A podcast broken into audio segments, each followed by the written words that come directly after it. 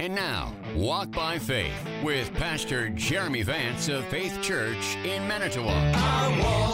Good morning and welcome to Walk by Faith here on WOMT Radio. Good morning, Terry Stevenson. Good morning, Jeremy Vance. Welcome to another Saturday morning. We got a lot to cover and not a lot of time because it's a continuation of last week's conversation.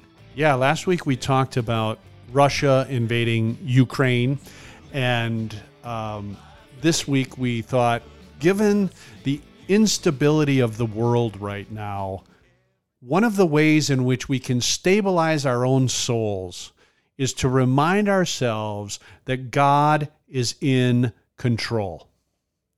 God is in control. And the way that we know that God is in control is by reading prophecy.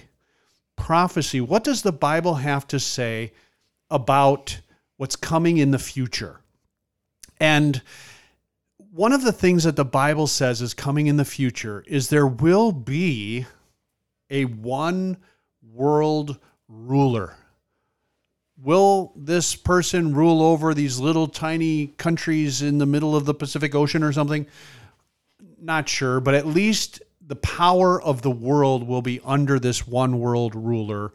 And he or she, whatever, will be empowered by Satan himself. You can read about it yourself in Revelation 13 if you want.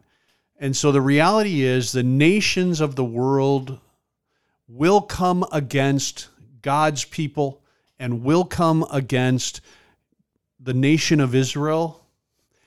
And I want to read to you how this ends, okay? Or even if the whole world is in chaos and it's a bad situation, let me tell you how it ends. In Zechariah chapter 14, it says this Behold, a day is coming for the Lord when the spoils taken from you will be divided among you.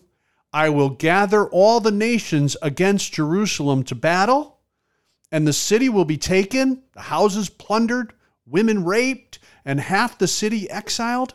But the rest of the people will not be eliminated from the city. That's really bad news. That's terrible. It's really bad stuff happening. Then it says, Then the Lord will go forth and fight against those nations as when he fights on the day of battle.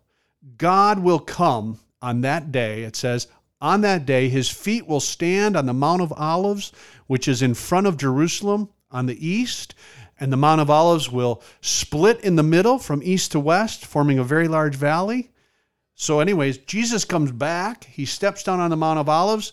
The earth splits open. He rescues Jerusalem. He goes after the nations that have come against Jerusalem. And then, if we just jump down to verse 12 of, of Zechariah 14, it says, Now this will be the plague with with which the Lord will strike all the peoples who have gone to war against Jerusalem. And then he lists these plagues, uh, you know, uh, scary stuff. And because this is maybe children are listening, I won't repeat it all, but it's gory stuff that basically he wins the battle. And then Jesus will come and he will be the King of Kings and the Lord of Lords, and he will establish his righteousness on the earth. There's a lot of evil in the world. But ultimately, Jesus will reign in righteousness and all the evil will be done away with. Let me give you one more passage if you're taking notes, which I doubt that you are, but if you are, just in your head, mark down Psalm 2. Read Psalm 2, and you can see how Jesus returns, smashes with a rod of iron all those evil rulers, and he sets up his reign to reign in righteousness.